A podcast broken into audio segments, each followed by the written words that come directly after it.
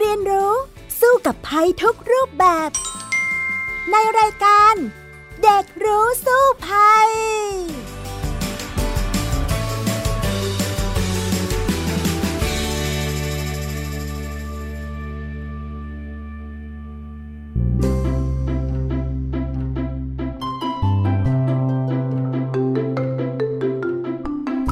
สวัสดีค่ะ คุณผู้ฟังคะพบกันอีกครั้งในรายการเด็กรู้สู้ภัยนะคะ วันนี้ดิฉันดารินกำเนิดรัฐมาพร้อมกับน้องจัสมิน ดารวันแฟร์เฮิร์สค่ะ สวัสดีค่ะจัสมิน สวัสดีค่ะพี่ดารินและท่านผู้ฟังค่ะ ค่ะ วันนี้ให้จัสมินเฉลยซิว่าวันนี้เราจะมาคุยประเด็นอะไรกันคะ เกี่ยวกับวัคซีนค่ะอ่าวัคซีนโควิด -19 นะคะทำไมถึงอยากคุยเรื่องนี้ล่ะคะ ก็เห็นช่วงนี้เขาฉีดให้คนไทยแล้วค่ะ ก็เลยอยากรู้ว่าบางคนเขาทำไมไม่อยากฉีด บางคนเขาอยากฉีดค่ะ อย่างเช่น ตาของจัสมินตอนแรกก็อยากฉีด แต่ตอนนี้ไม่อยากฉีดแล้วครับ หลังจากดูข่าวเยอะๆค่ะ อืม คุณตาอยู่ที่อังกฤษใช่ไหมคะ อยู่ที่เมืองไทย อ๋อ อยู่ที่เมืองไทยทำไมคุณตาถึงบอกว่าเอชักไม่อยากฉีดแล้วล่ะคะ เพราะว่าเห็น เพราะว่าฟังข่าวแล้วก็เห็นว่าบางคนเขาก็ เอ๊คิดว่าแบบเผื่อมันมีความเสี่ยงอะไรอย่างนี้ด้วยค่ะกลัวว่าเอ๊จะมีอันตรายไหมอะไรแบบนี้ใช่ไหมคะ จริง ๆ ก็ไม่แปลกค่ะหลายคนก็เอ๊ลังเลอยู่ว่าฉีดดีไม่ฉีดดีนะอะไรแบบนี้ พี่ดารินเพิ่งคุยกับเพื่อนชาวฟิลิปปินส์มานะคะ อันนั้นเนี่ยพี่ดารินคุยประชุมนานาชาติออนไลน์ แล้วเขาก็เล่าให้ฟังเหมือนกันนะว่าที่ฟิลิปปินส์เนี่ยก็มีคนจำนวนมากเลยที่ไม่อยากฉีดวัคซีน เพราะว่าเขาเคยมีประสบการณ์ในอดีตนะ หมายความว่าเคยมีฉีดวัคซีนอย่างอื่น แล้วมีคนแพ้คนเสียชีวิตอะไรอย่างเงี้ย ก็เลยรู้สึกไม่ดีแล้วก็รู้สึกว่าวิแล้วตัวนี้ล่ะเราฉีดไปแล้วจะอันตรายหรือเปล่าอะไรอย่างเงี้ย ก็เลยไม่ไม่อยากฉีดกัน แล้วเขาก็พยายามจะมาคุยมาประชุมกันเนี่ยเพื่อที่ว่า เอ๊จะหาทางอะไรที่จะเปลี่ยนความคิดของคนนะให้มาฉีดเถอะ มันดีกว่าอะไรแบบนี้นะคะค่ะ ดังนั้นเนี่ยเดี๋ยวเราไปคุยกันต่อเลยว่าตกลงวัคซีนโควิด -19 เอาว่าในประเทศไทยของเรามันน่ากลัวจริงหรือเปล่านะคะ ในช่วงแรกเลยค่ะ ช่วงรู้สู้ภัยค่ะ ช่วงรู้สู้ภัย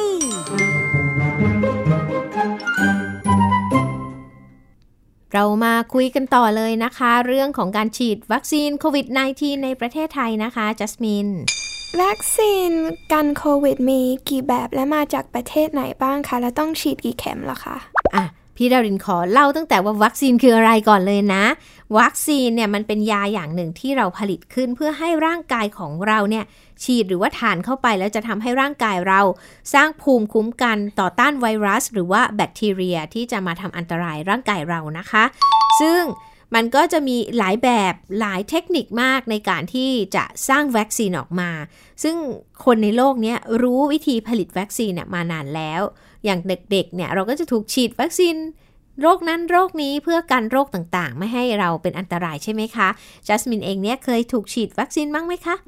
เคยค่ะจัสมินก็ กลัวค่ะส่วนใหญ่เพราะว่ากลัวเข็มค่ะ ใช่บางคนนี่หน้าซีดเลยนะ เพราะว่าจะโดนฉีดยาแค่นี้ก็แบบจะเป็นลมแล้วก็มีนะคะอ่าจริง ๆ แล้วเนี่ยเราก็คุ้นกับการฉีดวัคซีนเยอะอย่างปีที่แล้วพี่ดารินก็ฉีดวัคซีนไข้หวัดใหญ่ไป ก็จะช่วยให้เราอะไม่เป็นไข้หวัดใหญ่ในปีนั้นนะอ่าน้องจัสมินเองเนี่ยเคยฉีดไหมคะวัคซีนไข้หวัดใหญ่ เคยค่ะอ่าแล้วรู้สึกว่าดีไหมแข็งแรงขึ้นไหม ก็ไม่รู้เหมือนกันอ่าก็ไม่เป็นอะไรใช่ไหมค่ะอ่า มันก็จะทำให้เหมือนกับว่าเรามีภูมิต้านเจ้าไวรัสตัวนี้ได้ เพราะว่าไข้หวัดใหญ่ก็เป็นไวรัสเหมือนกัน แต่ทีนี้เนี่ยวัคซีนป้องกันโควิด -19 เนี่ยก็เรียกว่าคนทั้งโลกเนี่ยมาช่วยกันคิดเลยระดมความคิดว่าจะทำไงดี จะสร้างวัคซีนออกมาให้ได้เร็วที่สุด คือปกติเนี่ยผลิตวัคซีนนะคะใช้เวลาหลายปี กว่าจะทดลองกว่าจะทำออกมา แล้วก็ยืนยันแล้วก็รับรองว่าปลอดภัยแล้วก็ฉีดกันทั่วโลกได้ แต่ครั้งนี้เรียกว่าเราทำแบบเร่งด่วนมากที่สุด เพราะว่าอันตรายต่อคนทั่วโลกสำหรับโควิด -19 ใช่ไหม ดังนั้นเนี่ยก็เลยมีชนิดของวัคซีนเนี่ยสชนิดในขณะนี้นะคะ ในวิธีการผลิต อย่างแรกเนี่ยเขา จะผลิตจากไวรัสทั้งตัวเลย นั่นก็คือว่าเป็นวิธีดั้งเดิมเลยที่แพทย์เรียนรู้มานานแล้ว ก็คือไปทำให้เจ้าเชื้อไวรัสตัวนั้นมันอ่อนแรงลงทำให้ไม่เกิดโรคในร่างกายมนุษย์ หรือว่าติดต่อไปคนอื่นได้ เสร็จแล้วนี่ก็ฉีดเข้าไป ไปกระตุ้นภูมิคุ้มกันในร่างกายของเราให้มันเกิดขึ้น ก็อย่างเช่นเป็นวัคซีนวัณโรค ไข้สมองอักเสบ ตักอักเสบบีอะไรแบบนี้ค่ะ ก็จะใช้วิธีนี้ในการทำให้มันอ่อนแรงโควิด -19 ก็มีเหมือนกันที่ใช้วิธีนี้ที่ทำให้เชื้อมันมันอ่อนกำลังลงนะ แล้วทีนี้เขาบอกว่าสำหรับข้อดีของเจ้าประเภทนี้นั่นก็คือว่าจะทำให้ผู้ป่วยที่มีภูมิคุ้มกันบกพร่องเนี่ยสร้างภูมิขึ้นมาได้ แล้ววัคซีนตัวนี้ก็เหมือนกับว่าเชื้อมันไม่มีชีวิต ไม่มีชีวิตอะ่ะ มันเหมือนคล้าย ๆ เป็นเชื้อตายแล้วอะ่ะ มันก็ไม่ก่อโรคให้เราก็ค่อนข้างปลอดภัย แล้วก็วิธีทำอะมันไม่ซับซ้อน เก็บรักษาง่ายและก็ราคาถูก แต่ข้อเสียคือมันฉีดครั้งเดียวไม่พอค่ะ มันต้องฉีดกระตุ้นด้วยมากกว่าหนึ่งครั้งมันถึงจะทำได้ ทีนี้มีอีกประเภทหนึ่ง คือเป็นวัคซีนประเภทตัดต่อพันธุกรรมเนาะก็คือเอาเชื้อที่ไม่ก่อโรคแล้วเนี่ย เอามาตัดต่อพันธุกรรม เอามาแค่ส่วนเดียวของตัวมัน แล้วก็เอามาใส่ในร่างกายของเราเช่นฉีดเข้าไป แล้วก็ทำให้กระตุ้นภูมิคุ้มกันเหมือนกัน หลักการเดียวกันเลยค่ะ ก็ทำให้ร่างกายของเรามีภูมิคุ้มกันเกิดขึ้น แล้วก็จะสามารถจัดการกับเจ้าเชื้อนี้ได้ แต่ว่าการผลิตภูมิคุ้มกันนั้น มันจะจำเพาะต่อเชื้อนั้นๆนะอย่างเช่น มีบางคนก็สงสัยว่าเอถ้ามันกลายพันธุ์ละ่ะ เราฉีดประเภทนี้ เอ๊ะแล้วภูมิเราจะไปสู้แบบกลายพันธุ์ได้ไหม อันนี้ก็ยังมีคนตั้งข้อสังเกตอยู่นะคะ แล้วก็เขาบอกว่าการผลิตวัคซีนแบบนี้ชื่อย่อๆว่า RNA เนี่ย เป็นวิธีใหม่ล่าสุดค่ะ ยังไม่เคยใช้ในการผลิตวัคซีนสำหรับมนุษย์มาก่อน เคยมีการใช้ในสัตว์มาอย่างเช่น วัคซีนในม้าเคยนะคะ ซึ่งเขาบอกว่าข้อดีคือมีระดับภูมิคุ้มกันโรคสูง วัคซีนไม่มีเชื้อที่มีชีวิตไม่ให้เกิดโรคค่ะ แต่ว่าเก็บยาก คือหมายความว่าต้องเก็บที่อุณหภูมิต่ำกว่าจุดเยือกแข็งนะลบ 70 องศาเซลเซียสโอ้โหเย็นมากเลยใช่ไหม เย็นมากเลยค่ะ อ่า แล้วก็ยังไม่เคยมีการรายงานผลว่าใช้ในระยะยาวแล้วจะเป็นยังไง แน่นอนมันใหม่ ใช่ไหม ก็ยังไม่รู้ว่ามันจะเป็นยังไงกันแน่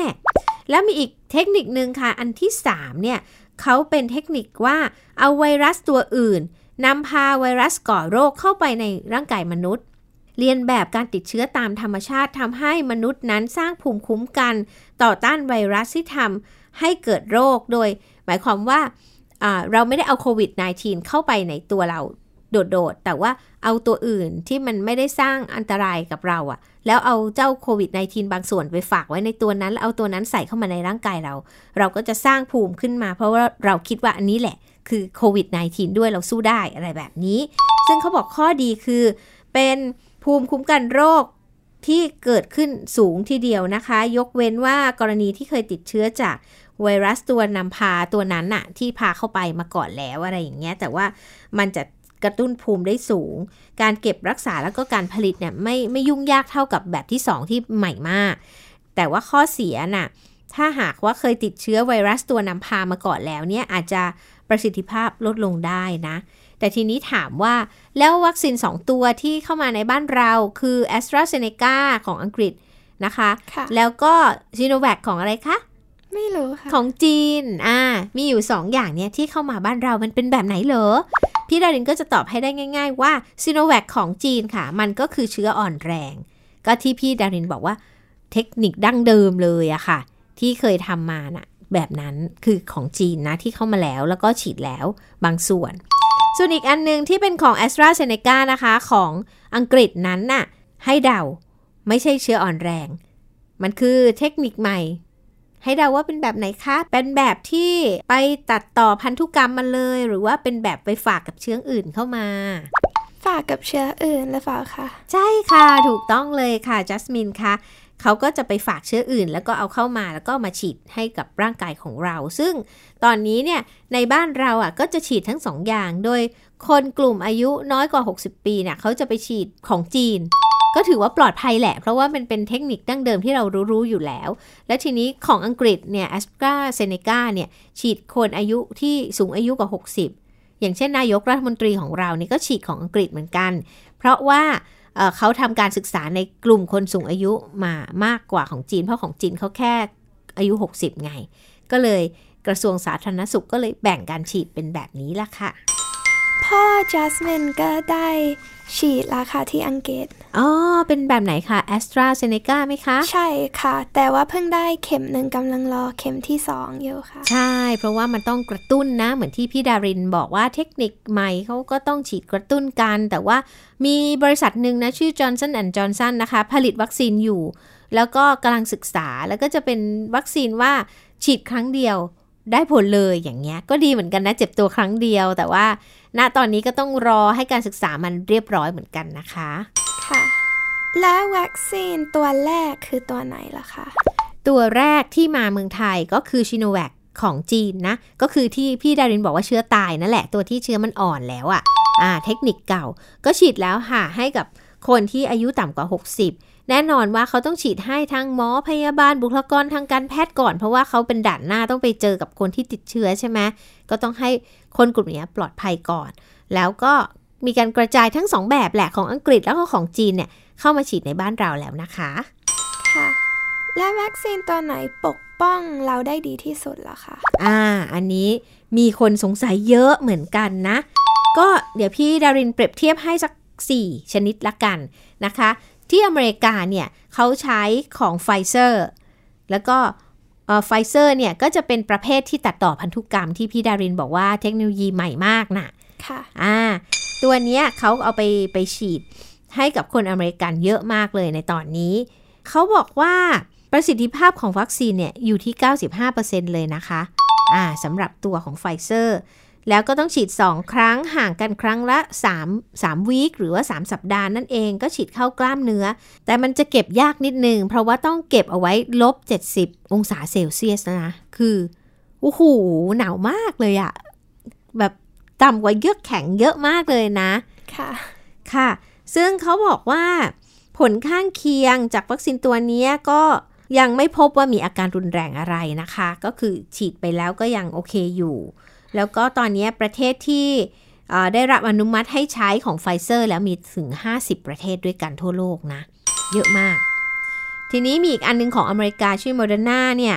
ก็บอกว่ามีประสิทธิภาพ 94.5%เหมือนกัน ใช้ใน 36 ประเทศนะคะ ทีนี้ 2 ตัวที่เข้าบ้านเรา a s t r a z เซ e c a เนี่ย ของอังกฤษเนี่ยนะคะ เขาบอกว่าจะได้ผลประมาณ 70.4%ขึ้นไปนะ โดยที่กลุ่มที่ได้รับเนี่ยครึ่งถึง 1 โดสเนี่ยเขาบอกว่าจะกระตุ้นภูมิได้ถึง 90%ละ แล้วพอได้ 2 โดสเนี่ยจะมากขึ้นถึง 62%เลยค่ะ ที่กระตุ้นภูมิดีขึ้นนะ แล้วก็ต้องฉีดห่างกัน 2 ครั้งก็คือ 4 สัปดาห์ค่ะ 4 วีคหลังจากฉีดเข็มที่ 1 แล้วก็เดือนนึงนะ่ะ ก็ต้องไปฉีดเข็มที่ 2 กระตุ้นภูมิขึ้นมาเนาะะการเก็บรักษามันง่ายหน่อยเพ ราะว่าเก็บที่อุณหภูมิประมาณ 2-8 องศาเซลเซียสนะคะ ซึ่ง 7 ประเทศด้วยกันแล้วล่ะที่ประกาศว่าจะใช้ของ a s t r a z เซ e c a รวมทั้งประเทศไทยด้วยนะคะอ่าแล้วก็มีของจีนค่ะชิโนแวคที่เราได้ยินกันนะ จีนนี่แบบเชื้อตายใช่ไหม เขาบอกว่ามีการทดลองในบราซิลมา แล้วก็ประสิทธิภาพนั้นน่ะมากกว่า 50%ขึ้นไปนะ แล้วก็ฉีด 2 ครั้งห่างกัน 2-4 สัปดาห์เข้ากล้ามเนื้อ เก็บรักษาง่ายกว่าเยอะเหมือนกันคือ 2-8 องศาเซลเซียส ใส่ตู้เย็นนั่นเอง แล้วก็มี 3 ประเทศแล้วที่ตกลงว่าจะฉีดของชิโนแวคนะคะ แล้วพวกนี้ปกป้องเราได้นานขนาดไหนล่ะคะอ่านี่เป็นอีกคำถามหนึ่งว่า อุ๊ย ฉีดแล้วอยู่ตลอดการเลยไหม หรือว่าเราต้องฉีดอีกเมื่อไหร่อย่างไร มีข้อมูลมาจากแพทย์เหมือนกันค่ะ บอกว่า น่าจะอยู่ได้ประมาณ 6 เดือน แล้วเราก็อาจจะต้องกระตุ้นกันใหม่อีกทีนึงนะอ่าแต่ก็ยังดีกว่าไม่มีใช่ไหมณนะตอนนี้ ใช่ค่ะอ่าแล้วทีนี้เนี่ยบางคนก็บอกว่ามีคำถามอีกแหละ ว่าเอ๊ะถ้าเราเคยเป็นแล้วล่ะ สมมุติว่าเราเป็นโควิด -19 มาแล้วเราเราฉีดได้ไหมนะเขาก็บอกว่าก็ต้องเว้นระยะเวลาเหมือนกัน เพราะว่าเวลาเราเป็นมาแล้วอะค่ะ ร่างกายของเราเนี่ยก็จะมีภูมิคุ้มกันอยู่แล้ว งั้นก็ต้องรอระยะเวลาหนึ่งแล้วก็ค่อยไปฉีดเหมือนกัน คือมันขึ้นมาสูงแล้วมันก็จะค่อยลงไปใช่ไหมอ่า ตอนที่มันลงไปแล้วค่อยมาฉีด ก็อาจจะต้องรออีกสัก 14 วัน หลังจากที่ภูมิมันลดลงแล้วค่อยไปฉีดวัคซีนได้นะคะ วัคซีนพวกนี้มี side effects ใช่ไหมคะ และตัวไหนที่มี side effects น้อยที่สุดคะอ่า จริงๆ แล้วอะตัวหลักๆ ที่พี่ดารินบอก 4 ตัวเมื่อกี้นี้ค่ะ ส่วนใหญ่แล้วอะก็ไม่มีอาการรุนแรงอะไรในการที่มี side effect ต่างๆ หรือว่าผลข้างเคียงนะคะ แต่ว่าตอนนี้มีการฉีดไปแล้วในประเทศไทยของเราระยะหนึ่งเหมือนกัน หมายความว่ามีคนจำนวนมากอยู่ที่ได้รับการฉีดแล้วนะคะ มีข้อมูลมาจากในแพทย์โอภาส การกวินพงศ์ค่ะอธิบดีกรมควบคุมโรคนะคะ บอกว่าอาการข้างเคียงส่วนใหญ่มันจะไม่รุนแรงในการฉีดเจ้าสองตัวนี้ที่เราได้รับกันอยู่ในประเทศไทย ก็คืออาจจะมีไข้ต่ำ ปวดหัว คลื่นไส้อาเจียน อ่อนเพลีย ปวดบริเวณที่ฉีด ซึ่งก็น่าจะคล้ายกับการที่เราได้รับวัคซีนแบบอื่น ๆ ใช่ไหมคะ ใช่ค่ะจัสมินเองเคยเป็นอาการแบบนี้บ้างไหมเวลาไปฉีดวัคซีนมา ไม่ค่อยค่ะหรอเป็นยังไงบ้างคะ ก็รู้สึก ธรรมดาเหมือนเดิมค่ะ ก็อาจจะเจ็บนิดนึง หรือว่าเป็นช้ำๆตรงที่เขาฉีดหน่อย แต่ว่านอกจากนั้นก็คิดว่าโอเคค่ะ อ่า แล้วทีนี้คุณพ่อของจัสมินบอกว่าไปฉีดวัคซีนมาแล้วอะ มีอาการอะไรไหมคะ คุณพ่อเล่าว่าไงบ้างคะ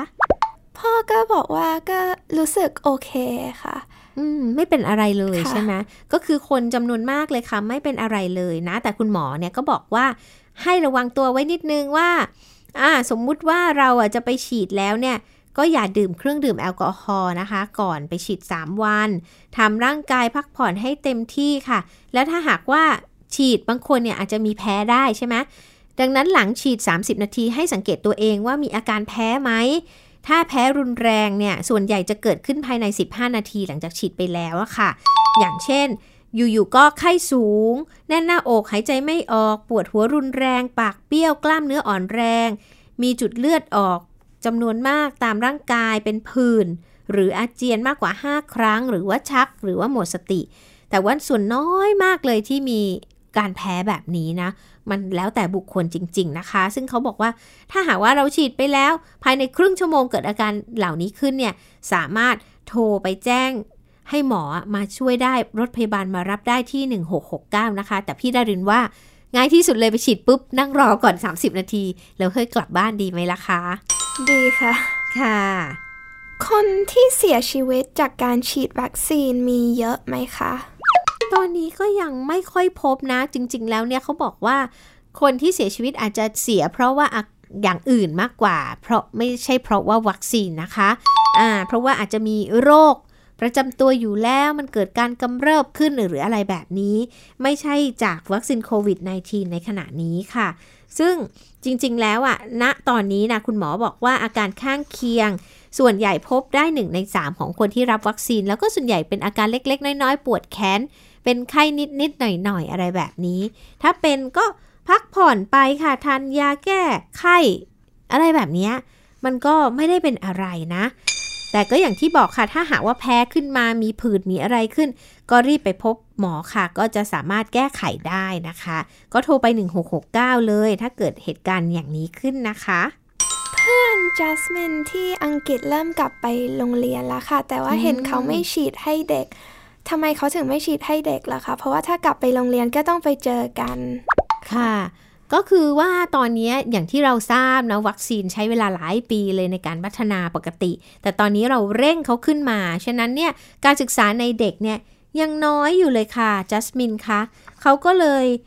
ยังไม่อยากจะฉีดให้เด็กนะ ก็เอากลุ่มเสี่ยงก่อน อย่างเช่นเป็นผู้สูงอายุนะคะที่มักจะเสียชีวิตจากโควิด -19 อะไรแบบนี้ แต่เด็กอะ่ะอย่างที่เราเคยเห็นข่าวกันเนี่ยก็จะติดเชื้อน้อยกว่ากลุ่มอื่นด้วยซ้ำนะ แล้วก็อาการก็น้อยไม่ค่อยจะเป็นอะไรแบบนี้ค่ะ ดังนั้นอันตรายสำหรับเด็กนั้นน่ะแลจะน้อยกว่าผู้ใหญ่เยอะ ฉะนั้นตอนนี้เขาก็เลยเน้นการฉีดไปให้ผู้ใหญ่ แล้วก็ผู้สูงอายุเสียก่อน เพื่อรักษาชีวิตของผู้สูงอายุในบ้านของเรานั่นเองนะคะจัสมินตอนนี้กลุ่มไหนใครที่ได้วัคซีนแล้วคะและเยอะหรือยังคะ คือตอนนี้ตามที่รัฐบาลเขาถแถลงมานะคะ เขาบอกว่าวัคซีนล็อตแรกอะมาตอนเดือนกุมภาพันธ์ที่ผ่านมาแล้วก็ทยอยฉีดกันแล้วใช่ไหมประมาณ 2 0 0 0 0 0 โดสนะคะ แล้วก็เดือนมีนาคมนี้แหละก็มาอีก 8 0 0 0 0 โดส ทั้งหมดเนี่ยซื้อมา 2 ล้านโดสก่อน แล้วก็จะทยอยเข้ามาค่ะ ทั้งหมดเป้าหมายที่อยากจะฉีดให้เสร็จสิ้นในปีนี้ให้ได้ประชากรถึง 30 ล้านคนนะ ซึ่งกลุ่มแรกสุด ที่เขาจัดการฉีดก่อน 2 ล้านโดสแรกนี้นั้นน่ะก็คือกลุ่มที่เป็นบุคลากรทางการแพทย์ที่พี่ดารินบอก เจ้าหน้าที่ที่เกี่ยวกับการควบคุมโรคที่จะต้องไปเกี่ยวข้องกับผู้ติดเชื้อมีความเสี่ยงแบบนี้ก็ฉีดให้เขาก่อน ผู้สูงอายุที่มีอายุตั้งแต่ 60 ปีขึ้นไป อันนี้คือกลุ่มเสี่ยงเหมือนกันอย่างที่พี่ดารินบอกแล้วว่า เสี่ยงติดเชื้อแล้วเสียชีวิตนะคะ แล้วก็คนที่มีโรคประจำตัวด้วย ก็จะฉีดให้กลุ่มนี้ก่อน เพราะว่าเราอะ new normal แล้วใช่ไหม คนอื่นที่ยังแข็งแรง อย่างเช่นพวกเราเป็นเด็กอะไรอย่างเงี้ย เราสามารถป้องกันตัวเองได้ รู้ไหมอะไรคือวัคซีนที่ดีที่สุดของประเทศไทยทำให้ประเทศไทยนั้นอะมีผู้ติดเชื้อน้อยมาตลอดคะจัสมิน เพราะว่าคนใส่มาสก์แล้วก็ตอนที่โควิดระบาดก็อยู่บ้านกันค่ะ ใช่แล้วล่ะค่ะ ก็คือหมอเคยพูดนะว่า การใส่หน้ากากอนามัยหรือว่าแมสเนี่ย เป็นวัคซีนของคนไทยนี่แหละ นั่นก็คือทำให้ลดการติดเชื้อไปได้เยอะมากเลยนะคะ จริงๆ แล้วจัสมินรู้ไหมว่าการที่เราฉีดวัคซีนเนี่ยไม่ได้แปลว่าเราจะไม่ติดเชื้อนะ ค่ะอ่าจริง ๆ แล้วการฉีดวัคซีนเนี่ยแปลว่ามันจะทำให้ถ้าไม่ติดเชื้อหรือติดเชื้อแล้วอาการมันน้อยลง อาจจะติดเชื้อแล้วไม่ต้องนอนโรงพยาบาล ติดเชื้อแล้วไม่ต้องใช้เครื่องช่วยหายใจไม่ปอดบวมอะไรแบบนี้ค่ะมันจะลดความเสี่ยงของการเสียชีวิตลงได้เยอะ เพราะว่าเหมือนกับร่างกายเรามีภูมิต้านทานอยู่แล้ว แต่ไม่ได้แปลว่าเราไม่ป่วยนะ ฉะนั้นแล้วเนี่ย ถ้าใครไปฉีดวัคซีนมาแล้ว โอ้ฉันไม่กลัวเลย ฉันไม่ใส่แมส ฉันไม่อะไรแบบเดิมไม่ได้นะคะ เพราะว่าต้องทำตัวเหมือนว่าเราไม่ได้ฉีด เราก็ยังต้องใส่แมส อยู่ดี แล้วก็ล้างมือ แล้วก็รักษาระยะห่างเหมือนเดิม ไม่อย่างนั้นแล้วเนี่ยเราก็อาจจะมีความเสี่ยงที่จะติดเชื้อได้อยู่ดีนะคะจัสมินเอาละค่ะ มาถึงจุดนี้แล้วนะคะ เดี๋ยวเรามาคุยกันในช่วงต่อไปเลย ช่วงรู้แล้วรอดว่าเราจะเอาไงกันดีกับการฉีดวัคซีนโควิด -19 นะคะ ช่วง รู้แล้วรอด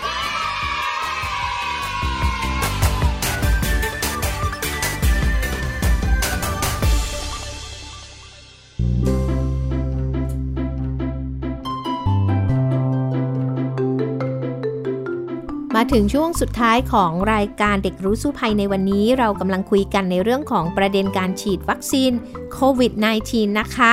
มาถึงตรงนี้แล้วจัสมินรู้สึกอยากฉีดไหมคะ ถ้า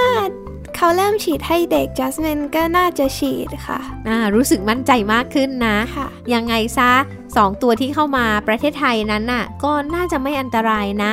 แล้วก็ออย่างน้อยของจีนเนี่ยบางคนก็เอ๊ะของจีนจะดีไม่ดีอะไรอย่างเงี้ยจริงๆเนี่ยของคนจีนนะ เพราะว่าเป็นเทคโนโลยีดั้งเดิม เป็นวิธีเดิมที่เราเคยทำมานะคะ เป็นเชื้อที่ตายแล้วด้วยนะยังไงฉีดแล้วก็คงจะไม่เป็นโรคแน่ๆล่ะค่ะ การฉีดวัคซีนก็น่าจะดีสำหรับคนส่วนใหญ่แต่มีกลุ่มไหนที่ไม่ควรฉีดไหมคะอ่าก็กลุ่มคนที่พี่ดารินเกริ่นไปแล้วก่อนหน้านี้นะบอกว่า เคยป่วยเป็นโควิด -19 มาแล้ว ต้องฉีดไม่ฉีดยังไง คุณหมอเนี่ยบอกว่าถ้าป่วยมาแล้วไม่เกิน 90 วัน และไปฉีดวัคซีนซ้ำเนี่ยจะทำให้ผลของวัคซีนเนี่ยได้ผลน้อยมาก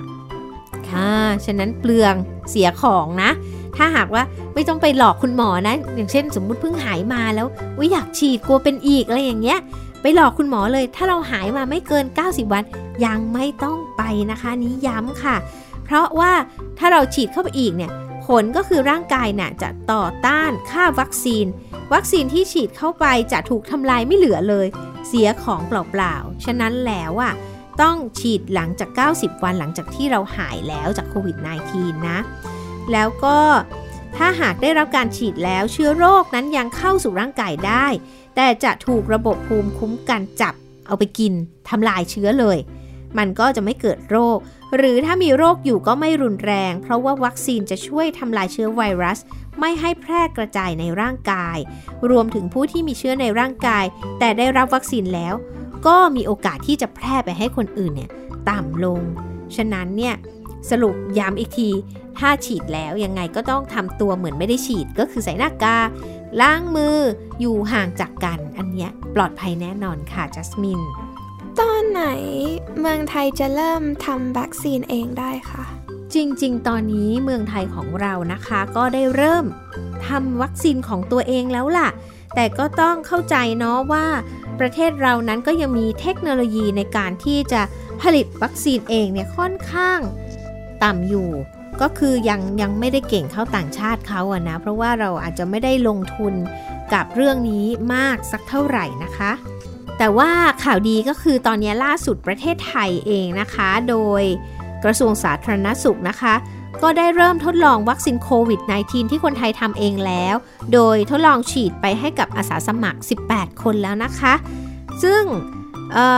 ทางรัฐมนตรีว่าการกระทรวงสาธารณสุขนะคะ คุณอนุทินชาญวีรกุลนั้นก็บอกว่า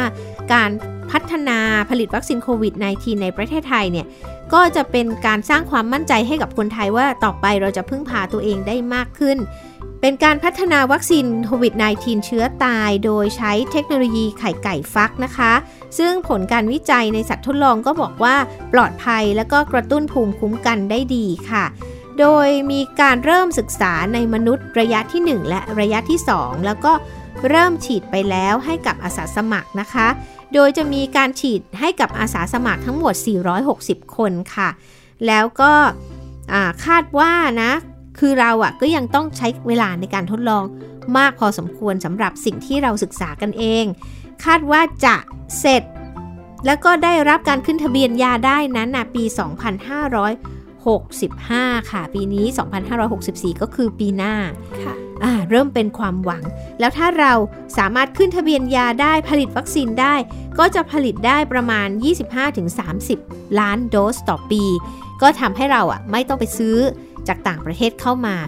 มันก็จะดีขึ้น อย่างที่พี่ดารินบอกว่า เราไม่ใช่ว่าฉีดไปแล้วเราจะไม่เป็นอีกเลย เรายังต้องฉีดต่อไปอีก หมายความว่าภูมิมันอาจจะอยู่แค่ 6 เดือนอย่างเงี้ยเราก็ต้องฉีดใหม่ฉะนั้น ถ้าประเทศไทยผลิตได้เองแล้วก็ก็จะทำให้เราลดการนำเข้าเนาะแล้วก็ปกป้องคนในชาติเนี่ยได้ดียิ่งขึ้นด้วยจัสมินคิดว่ายังไงบ้างคะคิดว่าดีค่ะ ถ้าเมืองไทยทำด้วยค่ะ ใช่ค่ะ ฉะนั้นก็ต้องสนับสนุนแล้วก็สร้างความเชื่อมั่นให้กับวัคซีนของไทยด้วยนะจริง ๆ เนี่ยมีหลายอย่างเหมือนกันอันนี้เป็นตัวหนึ่งที่ ทางกระทรวงสาธารณสุขเนี่ยทำการศึกษานะคะ แต่ยังมีตัวอื่นๆอีก ก็ให้ช่วยกันให้กำลังใจสนับสนุนคนไทย ให้ผลิตวัคซีนได้เองค่ะ จะทำให้เราปลอดภัยจากโควิด -19 มากขึ้น นี่แหละค่ะ ก็คือทั้งหมดของรายการเด็กรู้สู้ภัยในวันนี้ ขอบคุณคุณผู้ฟังที่รับฟัง ขอบคุณจัสมินนะคะ ที่มาพูดคุยกัน วันนี้พี่ดารินลาไปก่อนนะคะ สวัสดีค่ะ สวัสดีค่ะติดตามรายการได้ที่ www.thaipbspodcast.com แอปพลิเคชัน Thai PBS Podcast หรือฟังผ่านแอปพลิเคชัน Podcast ของ iOS Google Podcast Android Podbean SoundCloud และ Spotify ติดตามความเคลื่อนไหวของรายการและแสดงความคิดเห็น โดยกดถูกใจที่ facebook.com/thaipbspodcast